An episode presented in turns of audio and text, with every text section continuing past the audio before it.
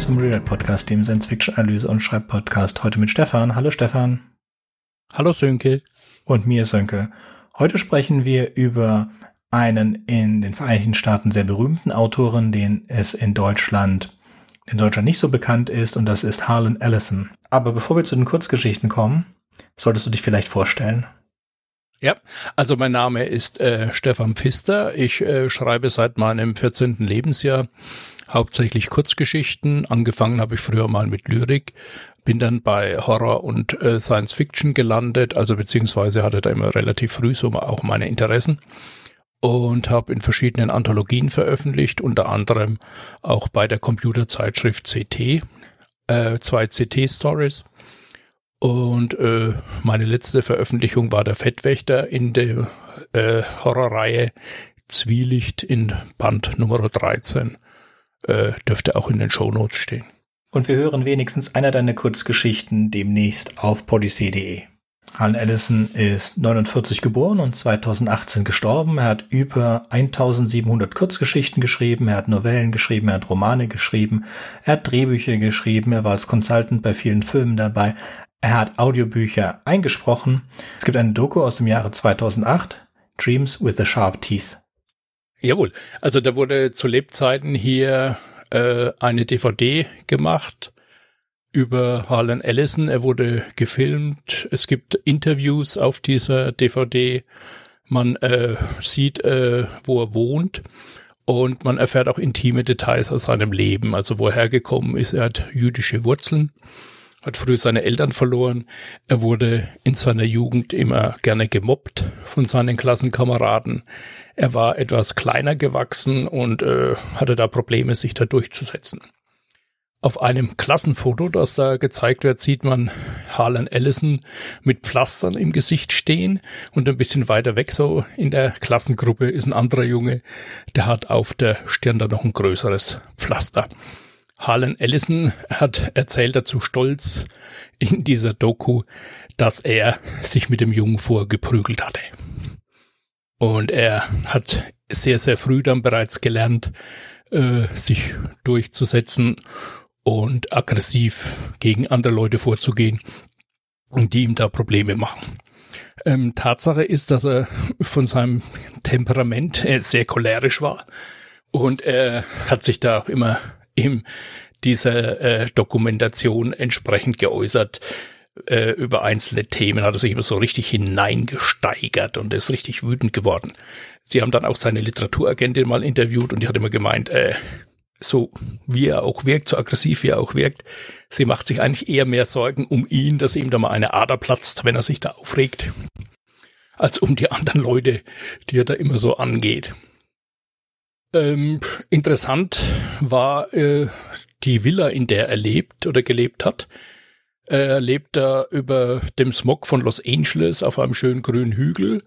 Und die Villa, die er sich dahingestellt hat, so ein selbstgebautes Haus äh, mit einer sehr äh, raffinierten Fassade. Sie schaut aus wie ein aztekischer Tempel mit allen möglichen Alien-Figuren in der Fassade. Also die könnten aus seinen Geschichten entsprungen sein, alles sehr, sehr fantasievoll. Das Haus selber, in dem er gelebt hat, ist voll gestopft mit Büchern, kilometerweise Regale mit Büchern. Er selber hat zum Schreiben da so ein ganz kleines Eckchen benutzt, im letzten Winkel, ohne natürliches Sonnenlicht, mit einer künstlichen Schreibtischlampe. Und er hat die meiste Zeit mit Schreibmaschinen gearbeitet, mit mechanischen Schreibmaschinen. In dieser Doku äh, besucht ihn Robin, Robbie Williams, der Fischerkönig, der berühmte Darsteller auch äh, aus dem Club der Totendichter und ähm, interviewt ihn und ihm führt er stolz seine zehn Schreibmaschinen vor, die er da auf Halde gelagert hat, weil äh, es ist ja dummerweise so, dass es keine Schreibmaschinen mehr gibt. Die werden ganz einfach nicht mehr hergestellt. Und wenn man jetzt als Schriftsteller darauf angewiesen ist, dann hat man ein Problem. Es gibt kaum noch Leute, die diese reparieren können. Also hat Harlan Ellison sich dann einen gewissen Vorrat angelegt. Also man äh, erfährt noch viele andere schöne Sachen in dieser DVD und vor allem bekommt man so einen schönen Eindruck, wie er so als Person gewesen ist. Also er hatte schon immer sehr stark für seine Interessen gekämpft und äh, war dann als streitbarer Mann auch bekannt. Und so kam es dann auch, dass er zum Beispiel die Filmfirma Orion verklagt hat, weil in Terminator 1 äh, ein Teil seiner Geschichten verarbeitet wurde. Und zwar war das so, äh, auf dem äh, Videorelease von 1984 erscheint der Name von Harlan Ellison im Abspann. Da steht pauschal Acknowledgement to the Works of Harlan Ellison. Also in Anerkennung äh, des Werks von Harlan Ellison. Und er bekam sogar Geld dafür. Also Tatsache war, dass äh, James Cameron äh, an seinem Set damit geprahlt hat, dass er ein paar Harlan Ellison Stories gerippt hat für seine Geschichte. Und äh, man kann nachvollziehen, dass eine Episode von The Outer Limits, äh, Soldier from Tomorrow, äh, sehr starke Ähnlichkeiten aufweist, aber nur mit den ersten drei Minuten äh, des abendfüllenden Spielfilms Terminator 1. Ähm, ich glaube, ich muss an der Stelle nicht erklären, worin es in Terminator 1 geht. Der dürfte allen bekannt sein. Das war also der erste mit Arnold Schwarzenegger. Arnold Schwarzenegger als T500. Ähm, der Roboter wird aus der fernen Zukunft in die Vergangenheit geschickt, um äh, Sarah Connor, die Mutter von John Connor, zu töten der in der Zukunft die Menschheit anführt im Kampf gegen die übermächtigen Maschinenwesen.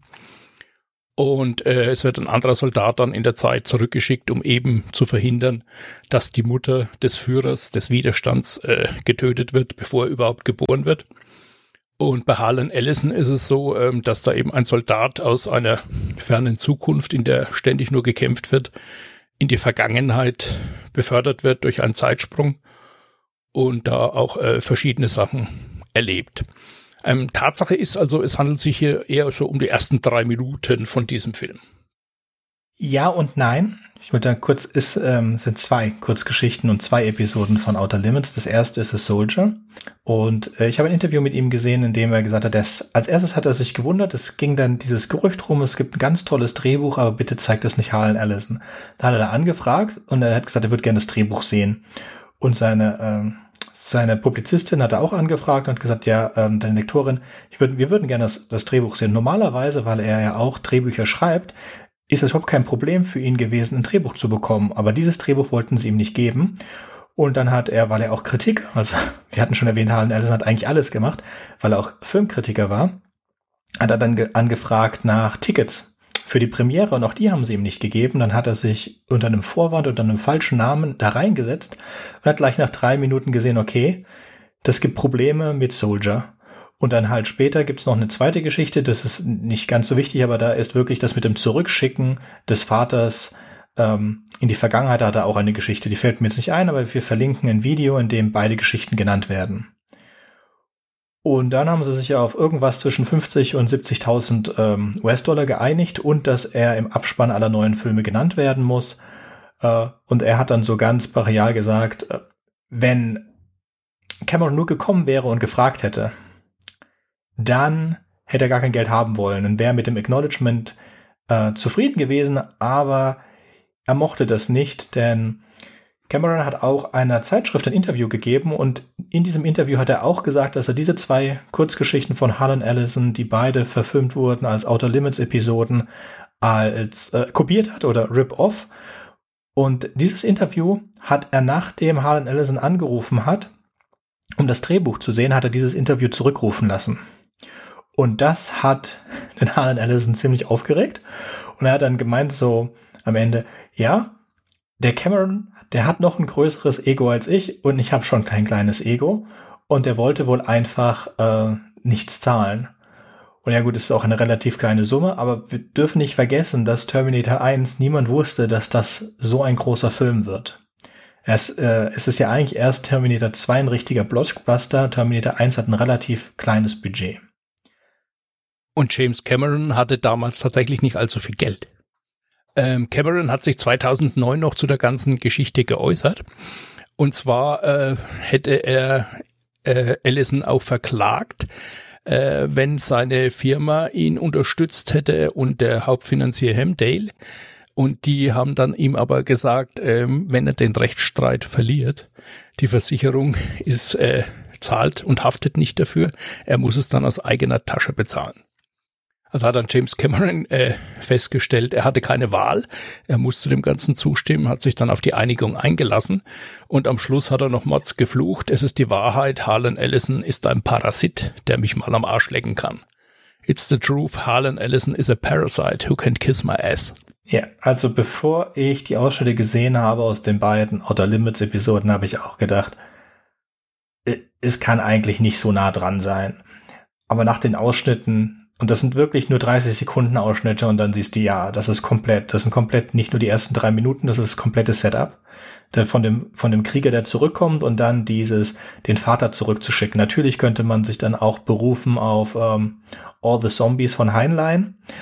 Aber egal, es ist schon ein extremer Rip-Off, den er ja auch zugegeben hat. Er hat ihn zugegeben in der Story, die nicht veröffentlicht wurde, und er hat ihn zugegeben am Set, wie du gesagt hast. Das heißt, wenn er einfach den Mund gehalten hätte, dann könnte ich es verstehen, dass er eine, aber er hatte keine Chance, das zu gewinnen. Anyway, nicht das Problem jetzt. Wir kommen jetzt zu den Kurzgeschichten. Möchtest du etwas über Repent Harlequin, said the TikTok-Mann, erzählen? Geniale Titel, by the way. Genauso gut wie die von Philip K. Dick. Ja. Ähm, auf Deutsch bereue Harlequin, sagte der TikTok-Mann. Das ist also ein direktes Zitat aus dieser Geschichte. Und ähm, diese Geschichte wurde 1965 veröffentlicht und hat auch verschiedene Preise abgesahnt, unter anderem der Hugo Award 1966, der Nebula Award 1965 und der Prometheus Hall of Fame Award 2015. Und das eigentlich Verblüffende ist, die Geschichte wurde innerhalb von sechs Stunden geschrieben für den Milford Writers Workshop, der am nächsten Tag stattfand. Also er hat ihn am Tag vorher geschrieben. Und die Geschichte hat auch richtig Preise abgesahnt. Ist auch sehr, sehr lesenswert. In aller Kürze die Handlung. Ähm, die Geschichte beginnt mit einem Zitat aus Ziviler Ungehorsam von Henry David Thoreau, ein ziemlich langes Zitat. Und äh, es handelt sich um eine Dystopie. In einer fernen Zukunft ist die Zeit sehr streng reglementiert und jeder muss alles nach einem äußerst genauen Zeitplan erledigen. Wer in dieser Gesellschaft zu spät kommt, der ist verraten und verkauft, beziehungsweise der bekommt äh, Zeit abgenommen. Das ist ein richtiges Verbrechen. Und die Höchststrafe ist es, dass einem Menschen dann die ganze Zeit entzogen wird, sprich die ganze Lebenszeit. Und er wird sozusagen abgeschaltet und stirbt dann. Dafür zuständig ist der sogenannte TikTok-Mann, der Master Timekeeper. Er hat ein Gerät namens Cardio Plate, äh, um das Herz einer Person zu stoppen, sobald ihre Zeit abgelaufen ist. Der Protagonist der Geschichte, der Harlekin, ist ein Mann namens Everett C. Marm, ähm, der sich als anarchischer Harlekin verkleidet und gegen das System rebelliert. Er ist mit einem Mädchen namens Pretty Alice zusammen, das aber ständig verärgert darüber ist, dass er nie pünktlich ist. Harlequin sagt, er kann das nicht, er kommt immer zu spät, er kommt damit nicht zurecht und er versucht jetzt hier also zu rebellieren und den sorgfältig eingehaltenen Zeitplan dieser Gesellschaft immer wieder mit anarchistischen äh, ja, Streichen zu sabotieren. Einmal lädt er Tausende von bunten Gelee-Bonbons herunter, überschüttet Fabrikarbeiter damit äh, oder fordert sie mit einem Megafon auf, um äh, öffentlich gegen diese Zeitpläne zu verstoßen.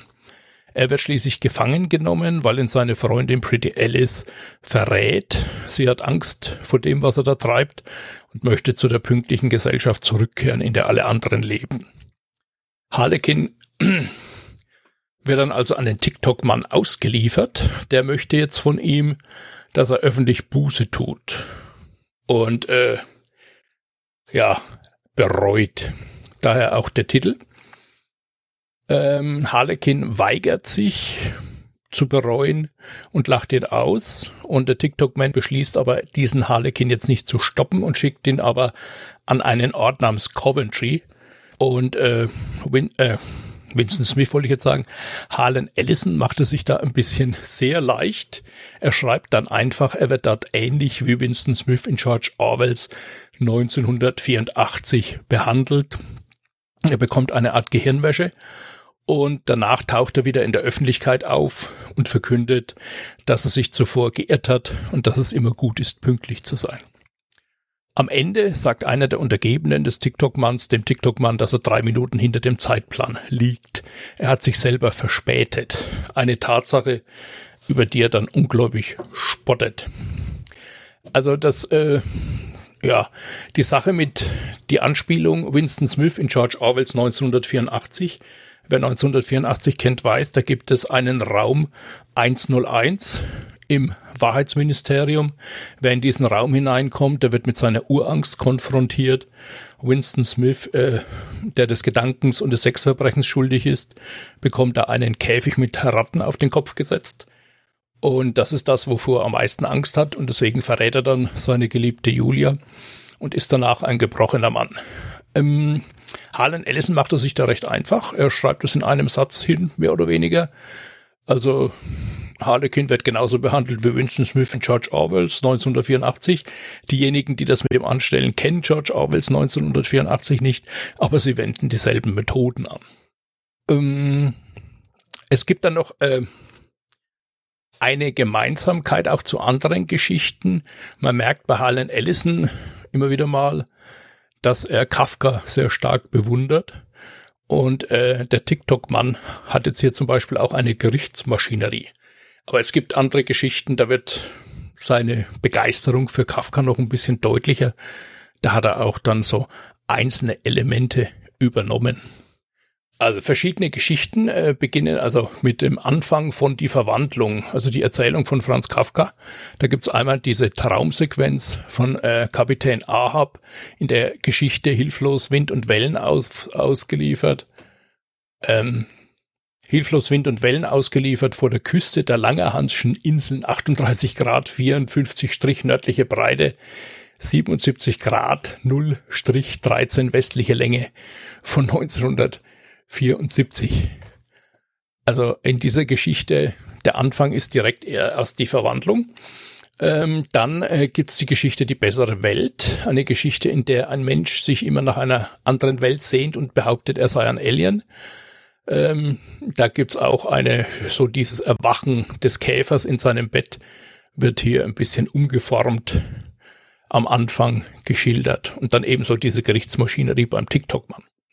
Dann sind mir in verschiedenen Geschichten von Harlan Ellison so ein paar Logiklöcher aufgefallen. Also das passt so ein bisschen zu der Sache mit sich aus der Affäre ziehen, mit kurzen, schnellen Formulierungen, wie bei der Sache mit 1984. Also er beschreibt die Folterszene nicht, er denkt sich da nicht äh, etwas aus in dieser Beziehung, sondern nimmt einfach etwas, was schon da ist.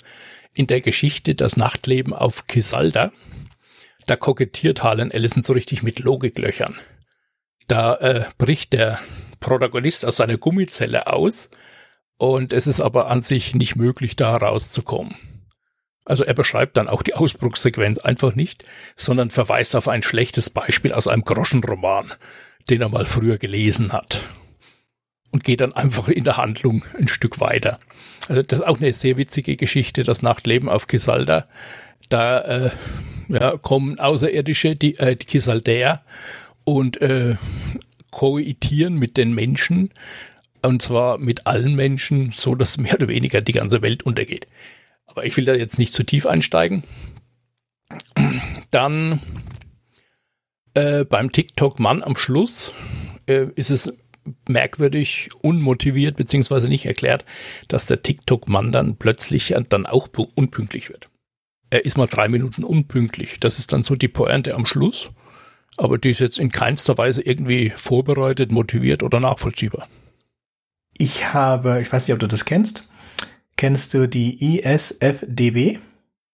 Äh, sagt mir auf Anhieb nichts. Internationale Science-Fiction-Writer ähm, Datenbank, also eine Datenbank, in dem alle Werke aller Science-Fiction-Autoren drinstehen. Und das Schöne daran ist, diese Datenbank ähm, hat einen Zähler. Das heißt, der erste angelegte Eintrag ist die Eins, Zweite ist zwei, drei, vier. So, es fängt mit irgendwelchen Leuten an, die dieses Ding angelegt haben und dann kommen relativ schnell die ähm, bekannten Autoren. Das heißt, die Nummer fünf ist zum Beispiel Isaac Asimov.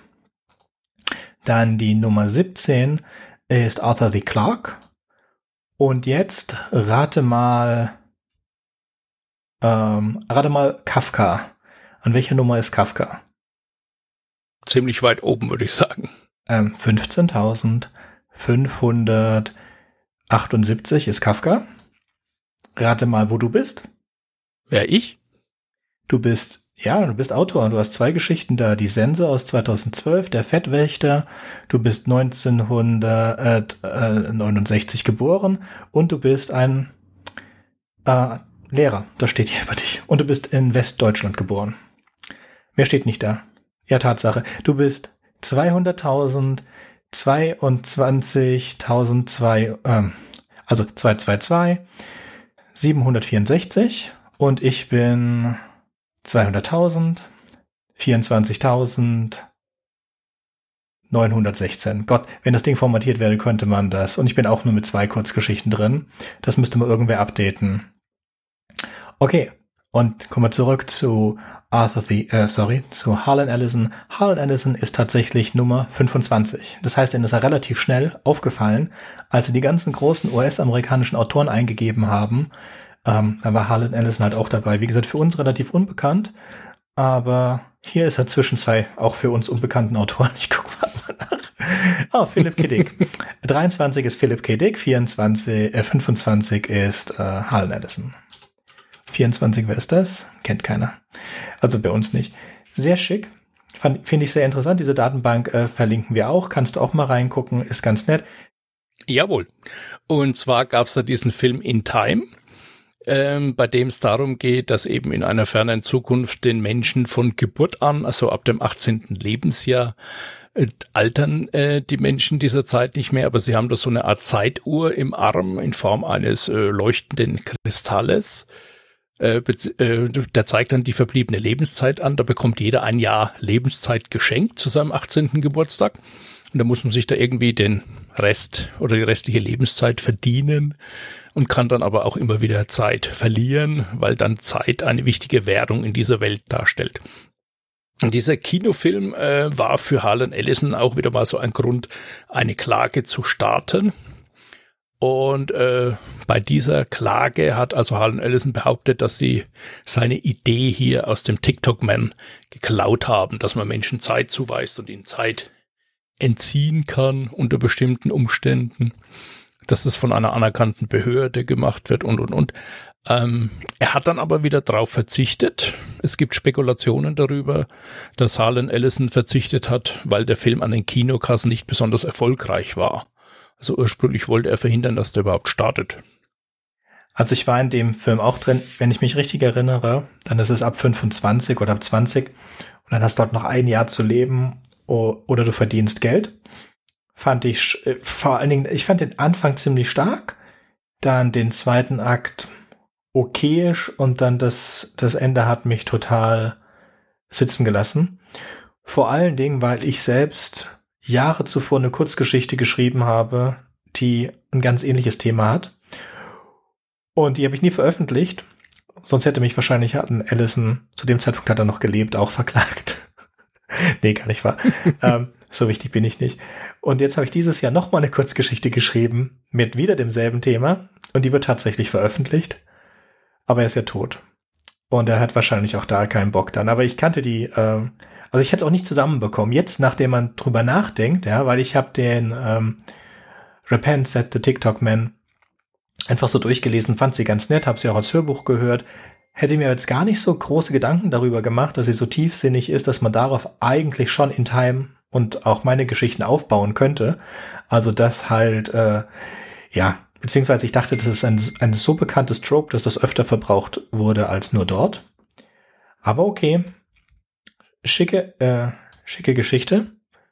Ein, ein, äh, eine Anmerkung hätte ich noch zu Harlan Ellison und seine Klagewut. Er hat es doch tatsächlich äh, gemacht, dass er seinen Namen als Gebrauchsmuster hat schützen lassen. auf dem äh, der Geschichtensammlung Ich muss schreien und habe keinen Mund, äh, die äh, im Heine Verlag hier herausgegeben wurde, mhm. also herausgegeben von Sascha Mamzak, da ist neben seinem Namen ein großes R. Ja, tatsächlich. Also, äh, kein großes, ein kleines R mhm. in einem Kreis. Und auf der Innen, Innenseite steht dann Harlan Ellison is a registered trademark of the Kilimanjaro Corporation. Oh. Er hat seinen Namen schützen lassen. Gott. Ja. ja. okay. Ist schon obskur. Also, manche Sachen willst du gar nicht wissen. Ja. Damit kommen wir zu der Kurzgeschichte, mit der er noch bekannter ist, und das ist eigentlich die Kurzgeschichte, die man über ihn kennt. I have no mouse and I must scream. Das ist eine Kurzgeschichte, die auch den Hugo gewonnen hat, in 68, glaube ich, aber wir verlinken das. In dieser Kurzgeschichte hat es einen Krieg gegeben, ähm, sprachlich ist sie ähnlich wie der TikTok-Mann.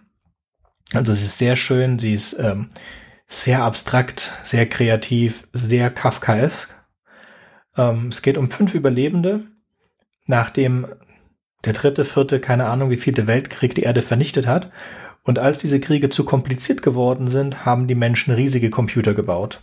Und diese riesigen Computer diese Masterminds haben sich dann irgendwann unterirdisch zu einem riesigen Computer zusammengeschlossen, so dass es auf der gesamten Welt eigentlich ein die Welt umgreifendes und durchwebendes Computersystem gibt und dieses Computersystem ist hat Selbstbewusstsein erlangt ist wahnsinnig geworden oder hat festgestellt, dass sein einziger Grund ist, Menschen auszulöschen, hat dann gedacht, da muss ich ja gar nicht mit den Gegnern aufhören, sondern ich vernichte alle Menschen, außer dann, als er fast alle Menschen vernichtet hatte, hat er noch fünf übrig gelassen und diese quält er dann über Jahrhunderte. Wir werden die Geschichte auf YouTube verlinken und ich werde auch einen kurzen Ausschnitt von der Geschichte hier reintun, und zwar den Anfang. I have no mouth, and I must scream. Limp The body of Gorister hung from the pink palette, unsupported, hanging high above us in the computer chamber. And it did not shiver in the chill, oily breeze that blew eternally through the main cavern. The body hung, head down, attached to the underside of the pallet by the sole of its right foot.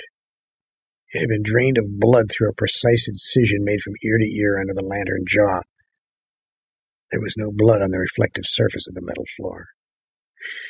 When Gorister joined our group and looked up at himself, it was already too late for us to realize that once again Am had duped us. Und nachher dasselbe nochmal vom Computerspiel. In beiden Fällen spricht die Geschichte Harlan Ellison selbst. Hate. Let me tell you how much I've come to hate you since I began to live. There are 387.4 4 million miles of printed circuits in wafer thin layers that fill my complex. If the word hate was engraved on each nanoangstrom of those hundreds of millions of miles, it would not equal one one billionth of the hate I feel for humans at this micro instant. For you, hate, hate.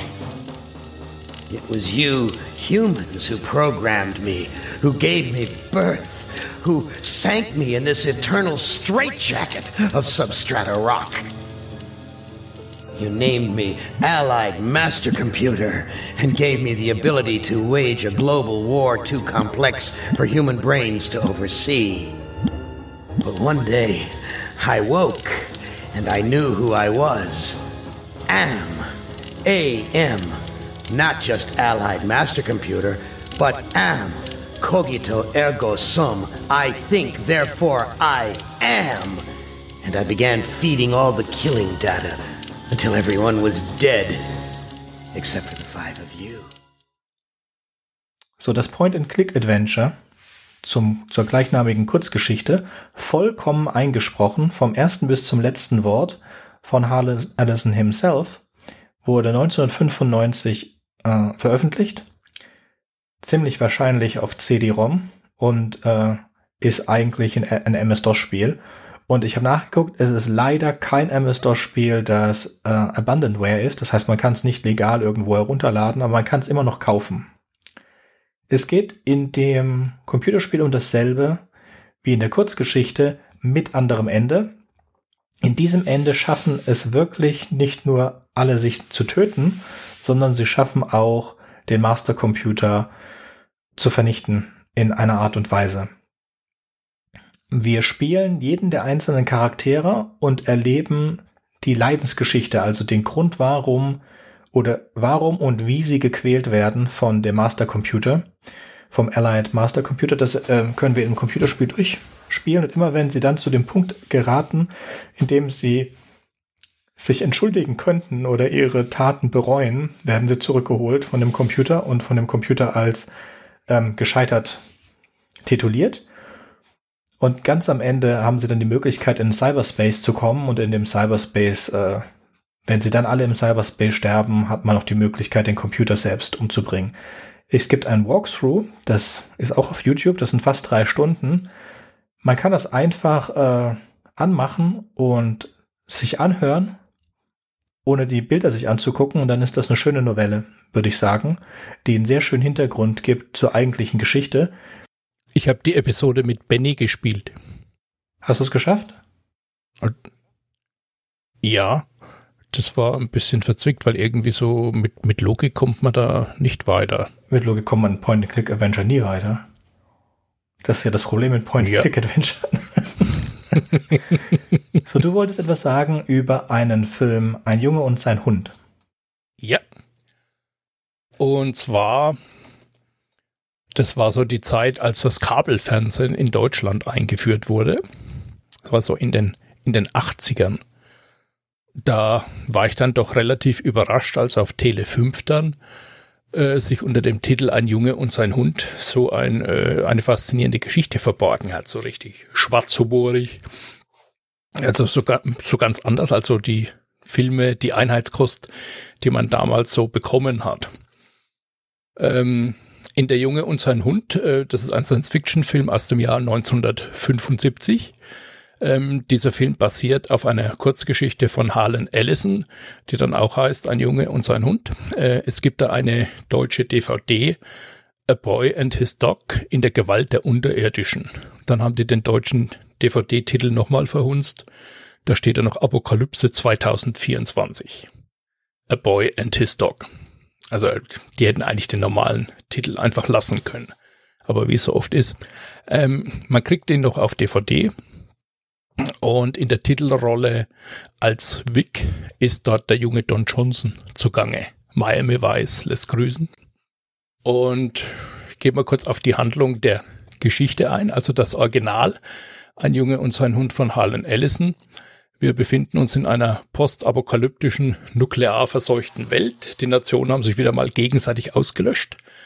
Und äh, im Mittelpunkt steht der Solo-Vic, also ein Einzelgänger, der durch die Wildnis streift, plündert und äh, ständig auf der Suche nach einem erotischen Abenteuer mit einer Frau ist, die er finden kann. Und Frauen werden in dieser Welt aber in der Regel vergewaltigt. Er macht da im Prinzip auch keine Ausnahme. Er hat noch einen Gefährten bei sich, nämlich dem Hund Blatt, und der hat telepathische Fähigkeiten. Also es ist ein bisschen so die Hintergrundgeschichte. Es wurden telepathische Hunde als neue Superwaffe entwickelt, die dann in diesem Krieg hier am Schluss entscheidend helfen sollten. Aber es hat so im Großen und Ganzen nicht geklappt.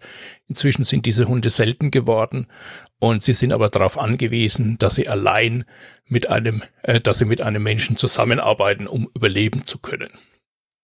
Ähm, Vic äh, wird von Blatt immer so scherzhaft Albert genannt. Das treibt ihn immer auf die Palme.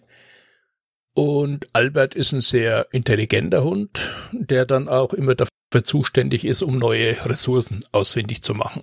Durch seine besonderen außersinnlichen Wahrnehmungen. Äh, die beiden treffen auf eine junge Frau namens Quilla June. In äh, der Originalgeschichte lernen sie sie in einem Kino kennen, das immer noch äh, ja, aufgeführt wird.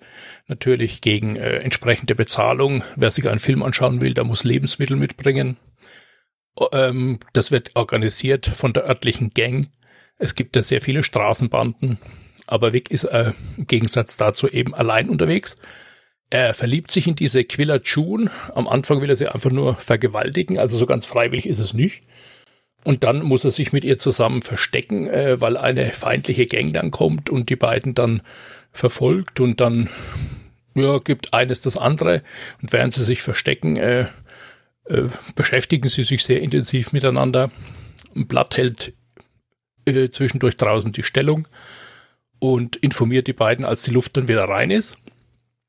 Und ähm, es gibt jetzt auch noch eine Parallelwelt, nämlich verschiedene, ja, frömmlerische Gemeinden, könnte man fast sagen, äh, in der Unterwelt, also so Parallelgesellschaften, äh, die aus äh, richtigen Spießbürgern bestehen, für die Ordnung, äh, Pünktlichkeit, Disziplin und Sauberkeit äh, das oberste Gebot ist, wo dann Leute auch hingerichtet werden, die den Regeln nicht gehorchen. Und Quillachun ist von einer solchen unterirdischen Gemeinschaft und äh, sorgt dafür, dass Vic ihr nach unten folgt. Hunde sind dort unten jedoch nicht erlaubt. Die Unterwelt besteht mal aus sehr vielen Farmern, die da irgendwas anbauen. Und die Leute äh, im Untergrund haben aber das Problem, sie sind steril geworden. Sie können sich nicht fortpflanzen. Also sorgen sie immer wieder dafür, dass jemand von der Oberwelt nach unten geholt wird, um dem Ganzen abzuhelfen. Ähm, Vic wird jetzt unten sehr misstrauisch, sehr argwöhnisch von den äh, Bewohnern behandelt, aber sie brauchen ihn als Samenspender. In der Originalgeschichte ist es jetzt so, ähm, dass er äh, mit allen möglichen Frauen hier sexuell aktiv wird, um sie äh, zu befruchten sozusagen. Er fühlt sich dort unten aber trotzdem nicht wohl und möchte wieder verschwinden. Er flüchtet dann mit Quiller aus dieser Unterwelt und trifft seinen Hund Blatt wieder. Der wurde vorher bei der Auseinandersetzung mit der feindlichen Gang aber stark verletzt und ist in einem sehr schlechten, erbärmlichen Zustand. Vor allem braucht er dringend Nahrung und Nahrung ist in dieser postapokalyptischen Welt sehr, sehr selten geworden. Äh, und so kommt es dazu, äh, dass Vic sich entscheiden muss. Will er mit Quiller weiterziehen und Platt halbtot zurücklassen oder macht er was anderes? Er entscheidet sich und äh, Harlan Ellison deutet es sehr, sehr dezent an. Ähm, sie benutzen dann Quiller Tunes als Nahrungsspender. Im Film gibt es diesen genialen Satz von Blood, der allem seinen Kommentar aufdrückt. Sie hatte einen guten Geschmack, aber ein schlechtes Urteilsvermögen. Diesen schnuttrigen Ton vermisse ich ein bisschen in der Originalgeschichte. Ich habe so drauf gewartet, dass dieser Satz hier in dieser Geschichte auftaucht am Schluss. Und dann fehlt er leider. In dem Film jetzt ist es so, der ist insgesamt etwas salopper, schnottriger als die Originalgeschichte, äh, weil Blatt hier eine eigene Stimme hat und zu allem seinen hämischen Kommentar ablässt. Als Vic sich da im Film darüber beschwert, dass sie eine Frau vorfinden, die tot ist, äh, regt er sich darüber auf, dass man sie, eine so junge, hübsche Frau getötet hat. Sie hätte noch so viel zu bieten gehabt. Blatt bietet ihm an, im Gegenzug dann eine schlüpfrige Geschichte zu erzählen, um ihm ein bisschen aus seiner Notlage zu helfen. Und lauter solche Sachen. Ähm, dann gibt's äh, noch äh, eine Veränderung bei der Unterwelthandlung. Ähm, Im Großen und Ganzen wird die Handlung soweit umgesetzt von der Geschichte. Aber die Spießbürger in der Unterwelt, äh, die lassen es in dem Fall nicht zu, ähm, dass Vic ihre Frauen überhaupt berührt. Er wird an eine Art Melkmaschine geschnallt. Und da wird ihm also maschinell das Sperma entzogen und die unfruchtbaren Ehepaare bekommen das als eine Art Reagenzfläschchen, äh, also bekommen eine Samenprobe in einem Reagenzglas und Vic ist die ganze Zeit in dieser Maschine eingespannt. Es gelingt ihm dann, sich davon zu befreien und genauso wie in der Originalgeschichte dann mit Quilla aus der Unterwelt zu fliehen. Und es gibt dann einen sogenannten, äh, einen Herren dort unten, einen sehr, sehr hochgewachsenen, starken, muskulösen Burschen, der immer wieder hier so, so Polizeiaufgaben ausführt. Der heißt Michael und der ist jetzt im Film aber, wie sich dann herausstellt, als man ihn dann etwas stärker bearbeitet im Kampf, ein Roboter unter der Haube. Den gab es jetzt so in der Originalgeschichte auch nicht. Also in der Originalgeschichte darf er mit den Frauen Sex haben. In dem Film wird er an eine Melkmaschine angeschlossen. Und den Androiden gibt es auch noch in dem Film. Also beides macht wirklich Spaß. Also die Geschichte selber ist auch eine seiner längeren Geschichten, somit so circa 60 Seiten. Und der Film ist nach wie vor sehenswert. Harlan Ellison hat auch viel für Science-Fiction-TV-Serien geschrieben. Zwei Episoden zum Beispiel von Babylon 5, A Few from the Gallery and Objects in Motion. A Few from the Gallery gehört zu ein paar meiner Lieblings-Babylon 5 Folgen, deswegen möchte ich ein bisschen auf den Inhalt eingehen. Wir verfolgen zwei Mitarbeiter der Wartungscrew, während draußen eine Alien-Armada Babylon 5 angreift. Und es ist äh, ein paar schöne Witze dabei, ähm, ist auch tiefsinnig und man sieht halt, wie all die Leute ihre täglichen Verrichtungen nachgehen, während diese beiden Menschen sie beobachten und auch den einzelnen Charakteren äh, von Babylon 5 und im Hauptcast äh, philosophische Fragen stellen, mehr oder weniger unabsichtlich. Das ist sehr nett gemacht. Und ich glaube, Stefan, du hast ein paar oder eine Star Trek Folge dabei. Und zwar äh, ist es die Folge The City on the Edge of Forever. Auf Deutsch Griff in die Geschichte. Diese Folge ist von Harlan Allison und äh, er hat das Drehbuch geschrieben und musste es dann aber mehrfach überarbeiten. Ähm, zunächst die Handlung. Die Enterprise schwebt im Orbit eines fremden Planeten und untersucht dort temporale Anomalien. Es wird jetzt auch nicht gesagt, welcher Planet es ist. Ähm, der äh, Zulu erwischt äh, einen Stromschlag aus der Konsole, weil es Turbulenzen gibt und äh, Pille wird dann an, auf die Brücke geholt, also der bekannte Bordarzt, und gibt ihm eine Spritze mit Quadrazin. Ähm, weil das Schiff jetzt aber in diesen Turbulenzen äh, sehr stark schwankt, passiert es, dass Pille sich selbst diese äh, Spritze ins Bein rammt.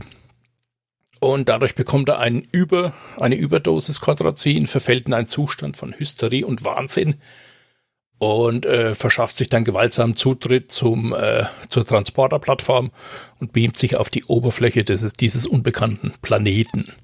Und zwar an die Stelle, von der die Zeitverschiebungswellen ausgehen. Ähm, Kirk und Spock versuchen ihn zusammen mit einem Außenteam dort zu finden und finden an seiner äh, an der Stelle, an die er sich an die er sich hinuntergebeamt hat, ein ringförmiges Zeitportal welches sich zum Außenteam sprechend als Hüter der Ewigkeit vorstellt. Und ähm, dieser Hüter der Ewigkeit zeichnet alles auf, äh, was sich so in der Zeit bewegt, was so passiert. Also in der Folge eigentlich komplett die ganze Erdgeschichte. Und äh, Pille springt in dieses Zeitportal und landet im Jahr 1930. Dadurch wird die Zeitlinie jetzt so verändert, dass es plötzlich keine Enterprise mehr gibt und auch keine Föderation. Das Außenteam ist auf dem fremden Planeten gestrandet.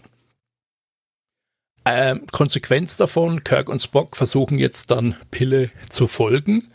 Sie gehen ebenfalls in das Zeitportal nach Rücksprache mit dem Hüter der Ewigkeit. Sie vereinbaren mit ihm, äh, wenn sie die Zeitlinie korrigiert haben, werden sie wieder zurücktransportiert. Und ähm, sie kommen jetzt dann ein paar Tage vor Pille im Ort, äh, na, der wird auch nicht genannt, in irgendeiner US-amerikanischen Stadt in den 1930er Jahren an. Dort äh, begegnen sie Edith Kieler, einer Sozialarbeiterin, die so eine äh, Mission für Arme leitet und dort kostenlose Speisungen vergibt und sich also um die armen Menschen kümmert. Und Kirk und Spock verdienen sich dort auch durch die Mitarbeit in der Mission ihren Lebensunterhalt, wohnen in einem Zimmer, das ihnen Kieler vermittelt. Ähm, Spock findet jetzt dann heraus, als er die Aufzeichnung seines Tricorders mit einem selbstgebastelten Computer auslesen kann, dass Pille irgendwie Kieler vor einem Unfall rettet, bei dem sie dann stirbt, und dadurch wird die Zeitlinie verbogen. Und zwar folgendermaßen. Edith Kieler schafft es zur Friedensaktivistin aufzusteigen, wenn sie überlebt, und schafft es die amerikanische Regierung dazu zu bewegen, dass sie eben nicht in den Krieg mit Deutschland eintritt und hochrüstet, sondern dass sie versucht, äh, Friedenspolitik zu betreiben. In Konsequenz rüstet Amerika nicht auf und entwickelt auch nicht als erster die Atombombe, sondern Deutschland entwickelt die Atombombe zuerst und bestückt damit seine V2-Raketen und gewinnt damit diese große globale Auseinandersetzung. Um das zu verhindern, halten Kirk und Spock äh, den inzwischen eingetroffenen Pille davon ab, Kieler vor einem Zusammenprall mit einem Auto zu retten. Kirk ist in Kieler verliebt und sichtlich geschockt, als er erfährt, dass sie sterben muss, um die Zeitlinie zu korrigieren, aber er findet sich dann schließlich damit ab. Äh, mit dem Tod von Kieler ist, Edith Kieler ist dann die Zeitlinie wiederhergestellt und alle drei landen wieder in der Zukunft. Ähm, diese Episode wurde von den Fans hoch gelobt. Äh, es wurde gesagt, dass sie viele verschiedene Motive und Elemente enthält, für die die späteren Star Trek-Folgen dann auch berühmt geworden sind. Ähm, Tatsache ist, dass Harlan Ellison mehr oder weniger dazu gebeten wurde, hier etwas beizusteuern. Äh, man sah auch eine gewisse Rettung in ihn, denn die Serie hatte sehr schlechte Einschaltquoten. Man wollte jetzt, dass halt mal eine originellere Folge gedreht wird. Und Harlan Ellison war da sehr motiviert und er war auch zeitlebens immer bemüht, äh, anderen Schriftstellern zu helfen und hat äh, mit Gene Rottenberry hier zusammengearbeitet und hat ihm auch angeboten, dass man generell doch ein Team von Autoren da mobilisieren könnte, um inhaltlich die Serie etwas aufzuwerten. Er hatte von einem Writing Room geträumt. Er hat dann sein äh, Drehbuch fertiggestellt, hat es abgegeben und äh, Roddenberry hatte aber sich dann erstmal nicht mehr gemeldet. Es kam dann zum Streit mit Roddenberry und Harlan Ellison fühlte sich dann auch im Stich gelassen. Er musste dann äh, auf äußeren Druck das, die Geschichte auch mehrfach umarbeiten. Äh, so wie es aussieht, war es dann wohl so, dass Kirk dann zwischendurch auch versucht, Kieler davon zu überzeugen, Abstand vom Pazifismus zu nehmen, um sie zu retten, damit sie dann nicht sterben muss. Sowas fiel dann der Schere zum Opfer. Äh, ansonsten äh, sind tatsächlich so schöne menschliche Szenen drin. Also Spock ist ja immer für einen Lacher gut. Spock mokiert sich über Kirks Erklärungen zu der Herkunft von seinen Ohren. Er sagt ihm zuerst, dass es ein Problem sein wird, seine Spitzohren, die sind auffällig und Kirk, ach was, das schaffen wir schon, das erklären wir schön und dann werden sie erwischt von einem Polizisten und Kirk schafft es nicht zu erklären, wo seine Ohren herkommen und Spock mokiert sich dann darüber, dass er es dann doch nicht geschafft hat, das vernünftig zu erklären. Ähm, Spock meckert dann auch über die primitive Technologie, die er verwenden muss, um einen Computer zu bauen. Und schön ist auch, als Spock seufzt, als Kirk immer öffnet, dass er ein Zimmer gemietet hat. An so etwas muss man hier auch denken. Ähm, die Folge ist so von der, von der Handlung schön aufgebaut. So am Anfang gibt's auch so einen äh, Hinweis auf die spätere Entwicklung. Spock läuft beinahe in ein Auto und Kirk weist ihn darauf hin, dass Autos gefährlich sind. Er wird dann fast überfahren. Ähm, interessanterweise gibt es auch ein Logikloch. Ein Obdachloser entwendet von Pille, also in diese Zeit eintritt, äh, einen Tricorder. Das wird dann weiter nicht mehr verfolgt. Wer weiß, vielleicht gab es auch noch eine Nebenhandlung, äh, die dann weggekürzt wurde. Also Pille ist ja immer noch so ja, unter Medikamenteneinfluss, als er eintrifft und fällt dann in eine Art von Koma fast. Also er fängt an zu zittern, wird ohnmächtig, bleibt in der Kasse liegen. Ein Obdachloser klaut ihm den Tricorder. Das müsste an sich die Zeitlinie dann auch schon ver verändern, wenn da so moderne Technologie da auftaucht. Wenn die irgendjemand da auseinanderbaut, Reverse Engineering betreibt, wäre das ja auch fatal für die Zukunft. Also das ist dann wohl ein sogenanntes Todesmotiv, wurde dann nicht weiter näher verfolgt. Dankeschön. Dann hätten wir noch eine Geschichte aus der aktuellen Staffel von Love, Death and Robots. Da hat er die Geschichte Life Hatch äh, zugesteuert, beziehungsweise posthum zugesteuert. Es wurde eine seiner Kurzgeschichten dort verarbeitet. Darin geht es um einen Astronauten, der im Weltraum einen Krieg gegen nicht näher, einen nicht näher bekannten und nicht mehr äh, beschriebenen Feind ausführt und dabei so scheint so zu sein, dass der, der Kampf wenigstens nicht sofort von den Menschen verloren wird, aber sein Raumschiff wird beschädigt und er ähm, muss auf einem Planeten notlanden und äh, auf diesem Planeten gibt es keinen Sauerstoff. So, sein Raumschiff ist beschädigt, aber er hat ein, ein Signal von einem äh, Überlebensshelter. Und zu diesem Überlebensshelter läuft er und kommt auch relativ äh, schnell an. Allerdings ist der ähm, Androide dort, der medizinische Androide, Hilfsdroide, ist durchgedreht und greift ihn an und dann ist es so ein Kammerspiel, äh, wie er sich gegen den Androiden durchsetzt und am Ende vernichtet und das Ganze dann überlebt, während er immer wieder Flashbacks hat zu diesem Kampf, wo er gerade abgestürzt wurde, ist definitiv keine gute Geschichte.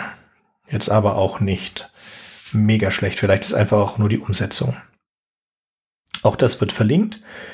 Ähm, diese Geschichte kann man sich auf Netflix angucken. Ist irgendwie, hatte keinen besonderen Twist oder keine Pointe, nichts. Ja, es hat mich vor allen Dingen gestört, dass es tatsächlich eine Kurzgeschichte ist, weil diese Außerirdischen ja nichts, aber auch wirklich gar nichts zu dieser Geschichte hinzuzufügen haben. Ich fände es ohne Außerirdischer nachvollziehbar und ich verstehe es nicht, wie ein so bekannter und guter Autor das da eingebaut haben konnte. Aber anyway, nicht der Punkt. Ich denke, damit sind wir mit unserer kleinen Vorstellung eines in Deutschland recht unbekannten Autors ähm, durch. Wir haben euch schöne viele Tipps dargelassen und wir freuen uns auf euer Feedback. Wie immer könnt ihr uns bewerten äh, auf allen Plattformen, wo ihr unseren Podcast findet. Wir freuen uns über alle Nachrichten. Ihr könnt uns finden auf Instagram, Twitter, per E-Mail und vielleicht haben wir sogar demnächst noch einen Discord. Insgesamt möchte ich noch nachschicken, ähm, dass diese Geschichtensammlung äh, aus dem Heine Verlag die 20 seiner Geschichten enthält. Also ein äh, sehr großer Fundus für verschiedenste Ideen ist. Also diese 20 Geschichten haben es wirklich in sich und äh, die sind auch sehr, sehr unterschiedlich. Also Harlan Ellison war auch sehr wandlungsfähig. Also es gibt äh, eine Geschichte, die man vielleicht nochmal ganz kurz erwähnen kann, wirklich ganz kurz. Es gibt äh, eine Geschichte, die heißt Ich suche Kadak. Da geht's um Raupen, blaue Raupen, also die sind eigentlich Juden, die auf einem Planeten namens Zuchmun leben und die suchen einen, ja, einen zehnten Juden, damit sie eine ordentliche Totenwache abhalten können. Völlig verrückt. Das Ganze ist durchsetzt mit Jiddisch. Es sind jede Menge jiddische Ausdrücke drin. Also sehr originelle Geschichte. Mit dieser, mit diesem Lob würde ich gerne die Aufzeichnung beenden und würde sagen, für alle unsere Zuhörer und Zuhörerinnen bis zum nächsten Mal. Auf Wiederhören. Auf Wiederhören. Wartet, ich habe noch was vergessen. Wenn euch unser Podcast gefällt und ihr vielleicht sogar mitmachen möchtet, würden wir uns über Nachrichten von euch freuen. Ihr erreicht uns unter anderem über podcast at rewrite-podcast.de, Twitter oder Reddit. Über Kritik und Kommentare freuen wir uns natürlich auch. Ihr könnt uns unterstützen, indem ihr uns weiterempfehlt und bewertet, zum Beispiel auf iTunes, Spotify oder YouTube oder auf jeder anderen Podcast-Plattform, die uns führen. Zum Mitmachen braucht ihr nichts weiter zu haben als ein Headset und das kostenlose Programm Studio Link Standalone. Ihr könnt eigene Themen vorschlagen oder ihr sucht euch etwas aus unserem Sendeplan aus. Den Sendeplan und die weiterführenden Links findet ihr unter rewrite-podcast.de slash mitmachen. Und ihr könnt auch bei unserem Geschwister-Podcast Podyssey reinhören. Podyssey veröffentlicht alle zwei Wochen eine Kurzgeschichte aus den Genren Fantasy und Science Fiction. Wenn ihr ein paar von unseren tollen Podcast-Aufklebern haben möchtet, dann schickt uns einfach eine Nachricht mit eurer Adresse und wir schicken euch Aufkleber. Tschüss! thank you